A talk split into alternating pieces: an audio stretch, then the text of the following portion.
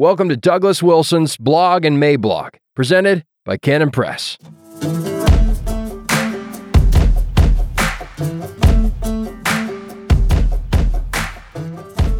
The Zone of Vulnerability, Wednesday, February 23, 2022. The next thing I would like to cover with you has to do with the broader issue of authority, hierarchy, and submission, and how these Christian concepts are in a death match with every form of egalitarianism. There are two things that we have to understand about how authority works in all of this. The first is that in order to be healthy, a relationship between a man and a woman has to be under authority. And that authority must originate outside the world. Another way of saying this is that in a godly marriage, there are three parties involved, not two. There's the man, obviously, and there's the woman, equally obviously, but underneath, over, and surrounding them on all sides is the authority of the living God. The living God is in the picture, and he is in the picture of necessity, authoritatively. There's a genuine three way relationship, but that relationship involves the Creator and two creatures. The Creator created the man and his wife, male and female. He created them in the image of God. He created them. Genesis 1:27. The authority that exists within the marriage, that of the husband, does not arise from him. Rather, it is delegated to him by the creator of marriage. And God has given him very explicit instructions on how that authority must be used and how it must not be abused. This means that a marriage, a relationship between a man and a woman, along with the authority and submission involved, is an artifact. It is designed. It is intended to function in a certain way. It is not supposed to be conducted in ways that cause it to function poorly, and is not supposed to be conducted in ways that keep it from functioning at all. A Phillips head screwdriver is designed to do certain things, like screw in Phillips head screws. It is not designed for certain things, which it might still be able to do, like stir the sugar into your coffee or using two of them in lieu of chopsticks. Still less is it designed to serve as a soup spoon. It is not made for that. When we look at certain modern forms of egalitarian approaches to marriage, we should just shake our heads and say, male and female were not made for that. A woman can be the breadwinner for the home, and he can be a stay at home dad, for example. And you can certainly prove to me that it can be done. And I will respond by stirring the sugar into my coffee with a screwdriver. It can be done. If we try to play the relativist, wondering aloud how it might be possible to figure out what this design for marriage might be, I have good news for everyone. The creator, the one who did all this for us, wrote a book. The artifact comes with a manual. There are training videos that accompany the software. He tells us what to do. This is the authority over marriage that comes from outside the world. So when God tells us what to do, he does so from a position of authority. The manufacturer is telling you how to treat the equipment that you got from him. He is the authority. But we live in a fallen world, and there's a wide range of aptitude among men and among women. This range of aptitude, resulting from natural gifts, upbringing, education, personal obedience, and so on, means that some men are going to have an easier time of it, and some women are going to have an easier time of it. Some men will struggle being masculine. It is a bigger challenge for them than it is for others. Some women will struggle being feminine. It is a bigger challenge for them.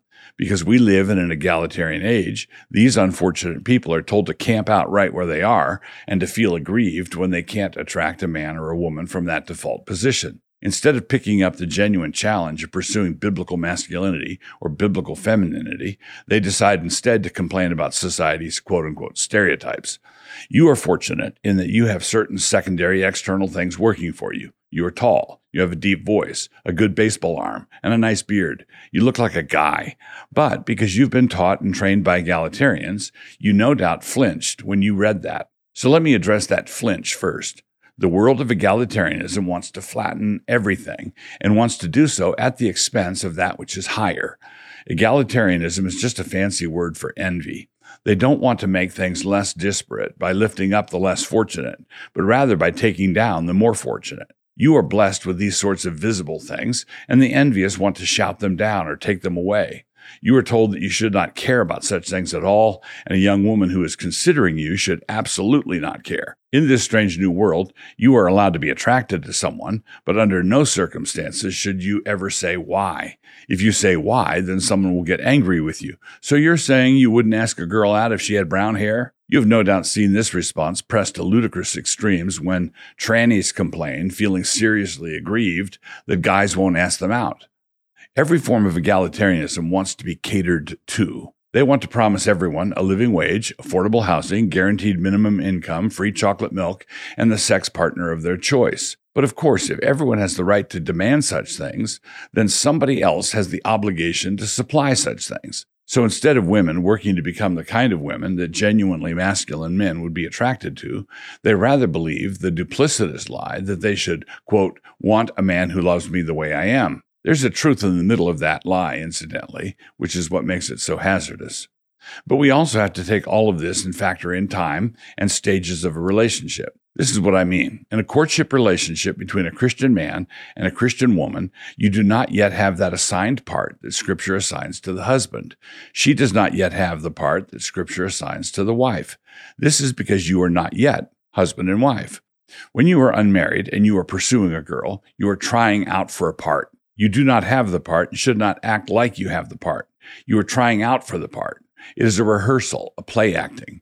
In the scenario of the restaurant choice that I mentioned in my last letter, you were playing with counters and not with real money. What both of you are learning is whether or not you know how to play the game, but you shouldn't ever be playing for real money unless there's a covenant in place. There shouldn't be real money involved unless there's a ring on her finger. In this, you know the role you're supposed to play were you to marry. She knows the role she is supposed to play were you to marry. But you are not married. You have no right to act as though you have that role already, and no right to expect her to act like the wife already. This is one of many reasons why you must act like a Christian gentleman throughout, particularly when it comes to sexual behavior. If you get the role, then you will be the head. If you get the role, then you will be the final earthly authority in the home. But before you get that role, she is the authority. You already told me that her dad is out of the picture, so who makes the decision? Well, she does. You are trying out for the role of the lead, and she is trying out for the role of the female lead. But she is also the director running the audition. Let's say there were 10 guys pursuing her. They would all be trying out for the part, and the part would be that of becoming her authoritative head. But who makes the authoritative decision that selects one of the 10? She does. She is running the audition. Quote, the wife is bound by the law as long as her husband liveth. But if her husband be dead, she is at liberty to be married to whom she will, only in the Lord. 1 Corinthians 7:39. Notice that key phrase, to whom she wills. She makes the decision, and then she submits to the one that she decided on. She places the crown on his head and then honors him as the one who wears the crown. The reason I use the phrase trying out for the part is that it's perilously easy for a man and a woman to settle into a kind of semi permanent relationship. They're going steady or they're boyfriend and girlfriend or something comparable. And this nondescript thing can go on for months or years. When this happens, it will either get sexual or it won't. If it gets sexual, then they're guilty of fornication. And this means that if they break up, what they have is all the emotional damage of a divorce, but without the attorney's fees. If it doesn't get sexual, then this introduces additional funkiness into their relationship. A man and a woman together in a relationship are supposed to be sexual. And if over an extended period of time they are not, then they are learning some very bad habits and are very likely frustrating one another. A dating relationship is fun, and therefore it is easy to settle down in it. But settling down in it is dangerous, really dangerous. Having a girl on your arm Saturday night is fun, but that doesn't mean you should do it. Hanging out at a restaurant with her is fun, but that doesn't mean you should do it. Kissing her is fun, but that doesn't mean you should do it.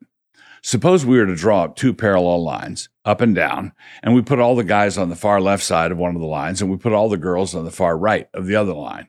With me? Between the two lines is what I call the zone of vulnerability. That is the zone that you can't get out of without getting hurt or damaged in some way. If she is in the zone and you break up, she gets hurt. If you are, then you do. Frequently, it is a tangled mess where both do. Now, it is not a bad thing to live there. God intends for us to live there, but He wants us to live there in some secured fashion, tied off with a covenant. That is what marriage is. Without a covenantal commitment, you don't have any business wandering into the zone, and you certainly don't have any business luring her into the zone. If you make that mistake, then there you are in a long term relationship, surrounded with unspoken commitments and nobody quite sure of where everything stands. That's the way it was with you and your ex, right? You thought you were in one place and she thought you were in another. Enough for now. Your Uncle Douglas.